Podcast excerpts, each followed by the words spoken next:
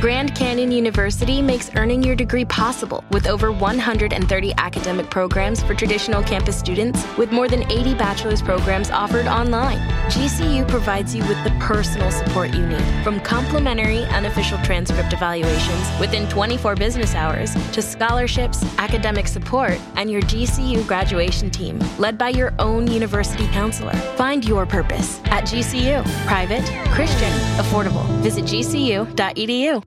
Uh, joining us right now is Joe Gomez, our NBC News radio reporter, because the big, big story today uh, begins to develop at 9 o'clock in the Senate chambers when the uh, former FBI director will be quizzed by the committee. And Joe Gomez, what do you think is going to be happening there today? Do you think there's going to be anything shocking that comes out of this?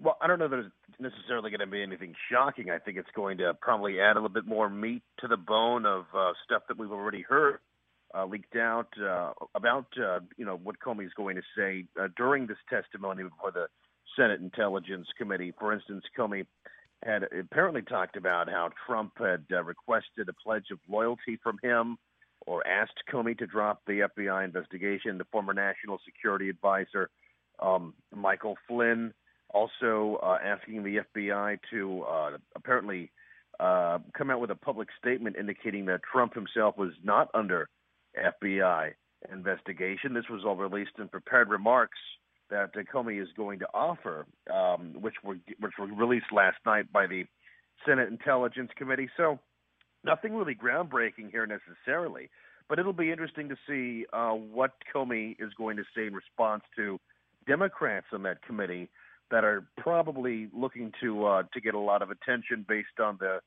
based on the the sensational nature of uh, this uh, this hearing today. Joe, they're going to try to push uh, Comey into saying that uh, Trump was guilty of obstruction of justice. Will Comey go go that far?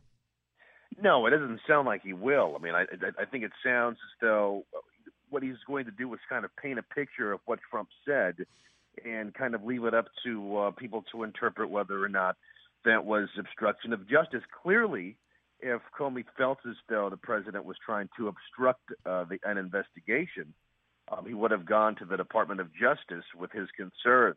And in his opening remarks, which were released yesterday, he said that he didn't feel as though that was necessary after discussing it with members of the DOJ, but was going to keep notes of it for future reference anyways. So if it was a, that big of a deal, you know, why didn't he go to the attorney general at that moment and request that uh, that this become you know something made public? Yeah, I, from what we have heard, everything that we have heard from Comey thus far, there was nothing to be construed as con- obstruction of justice, and in no way did he say anything like, "Hey, if you don't do this, I'm going to fire you."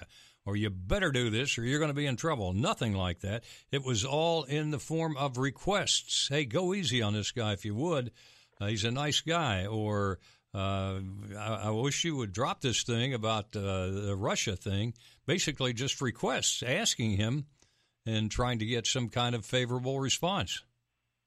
Yeah, and I, I mean, it, it may be that Trump, you know, was saying, I guess, inappropriate things, maybe things that a president wouldn't typically say. But I think New, Jersey Governor Chris Christie had a pretty good uh, perspective on this when he said that, uh, you know, Trump is just talking to somebody as though he were a New York City businessman and not really, you know, I, I, doesn't really understand the full scope and responsibilities and the do's and do nots of a of a president of the United States, which of course now he's learning very quickly, especially especially after this Comey incident. So, I mean, you know, he may have done this in his in his business life uh, when he was the you know head honcho, but being president of the United States, you know, you have to be a bit more delicate, I guess, in the conversations yes. that you have with people. oh yeah, you're dealing with snowflakes and everything else. But anyway, Joe, appreciate your joining us on AM Tampa Bay this morning. Okay, thanks.